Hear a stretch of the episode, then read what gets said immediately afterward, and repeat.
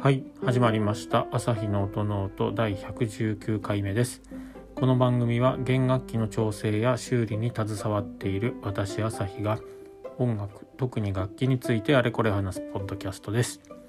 楽器本体のことから弦などのアクセサリー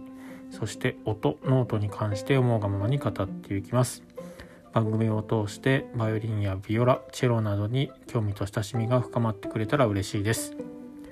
ということで今日は119回目ですね。はい。今日も始めていきたいと思います。ちょっと雨も降ったりでも最近ここ最近数日は結構天気が悪いままずっと終わるっていうことはなくて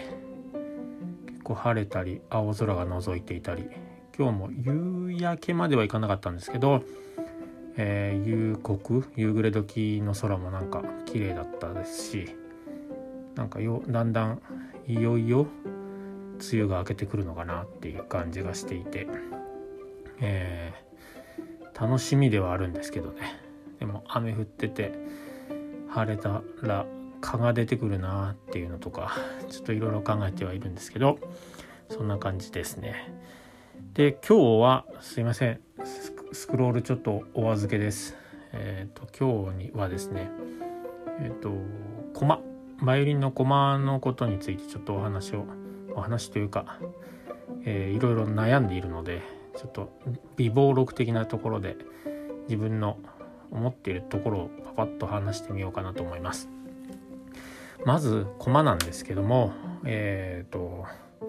最終的にこう完成させて弦を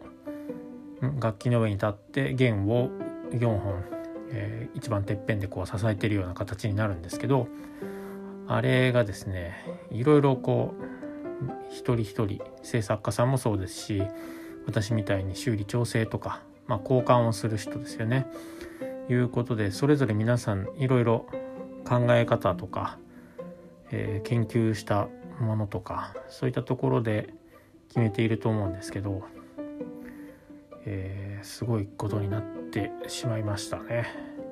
今までこういう感じかなと思ってやってたんですけども一回全部それを捨ててですね新しい感じを作んないといけないかなっていう気を気になっていますもしかしたら3日坊主でああの週末あたりにはやっぱ今のままでもいいかもとかってなってるかもしれないですけどでも少し根本ではないんですけどから見直してみる必要があるかなという気がしています。まずはそうですね。足のところはまあいいとして腰の部分がそうなんですね。どうしてもオーベルトっていうフランスの駒だとやれることっていうのはすごいあのー、限られてしまっていてちょっとこれは難しいところだなっていうのとじゃあミロスタムはどうだろうって。ミロスタムもちょっとそうなんですよね。腰の部分がオーベルトよりは自由度が効くんですけれどもやっぱりもうちょっと違う方向へやらないといけないなっていう感じがしていて、えミロスタムに関してはオーダーをすると形を作ってくれるみたいなんで最低発注枚数がどれぐらいになるかっていうのがすごい怖いところではあるんですけどですけれどもまあそれが一番いいのかもしれないなっていう感じになっています。まずはとにかく腰の部分というかあの部分をうん規制の駒だとちょっと狙っている感じにはならないのかもしれないっていう感じになっていて今日は少しその辺を研究ではないんですけど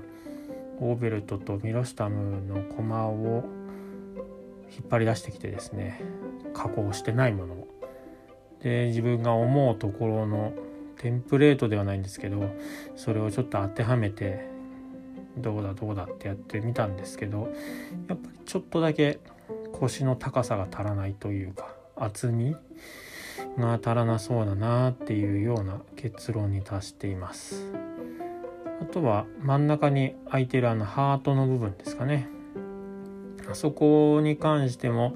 少しなあっていう感じではあるんですけどなんとかそこはうまいこといい感じにナイフで広げていって良い感じにしてしまうぐらいしかないのかなっていう感じですかね。あとはあ腕の部分に腕の部分は結構いい感じ、えー、狙ってたというか今までやってたのと、えー、今後こういう風にちょっと変えてみようっていうのとほぼ変わりがないので腕の部分に関しては問題はなくいけるかなっていう感じがしています。あの遮光器土偶のなんか腕みたいなああいうの部分ですねあの辺あとは全体的な厚みとあと面取りって言ってその腕の部分ですかね。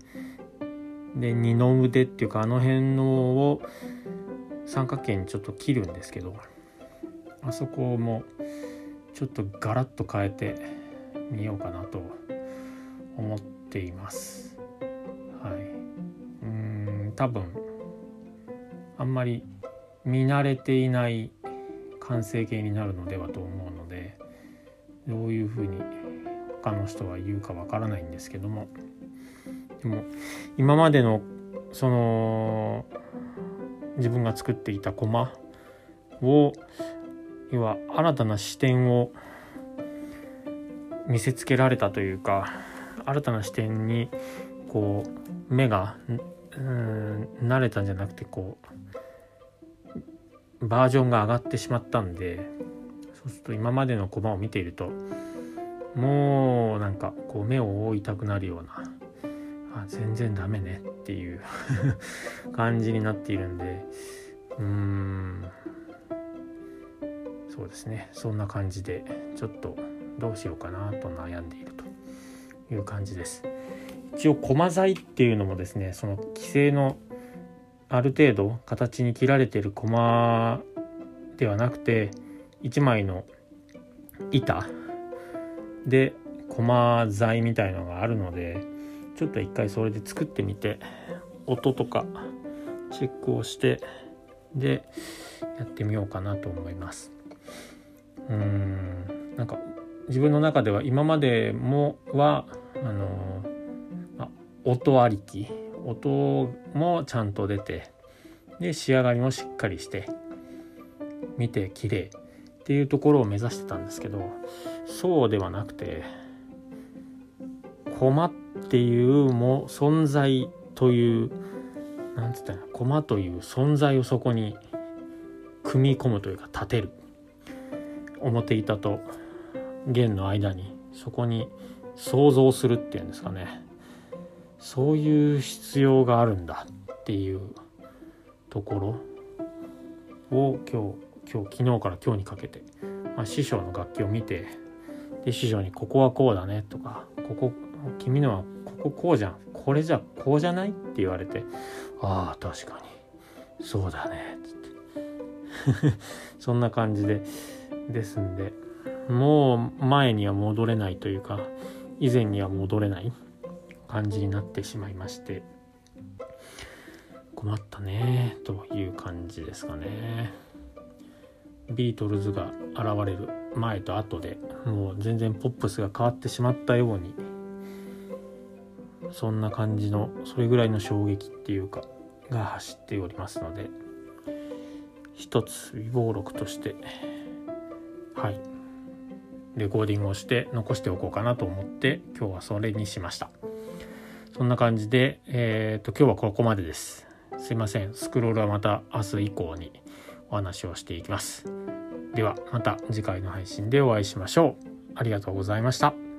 さようなら。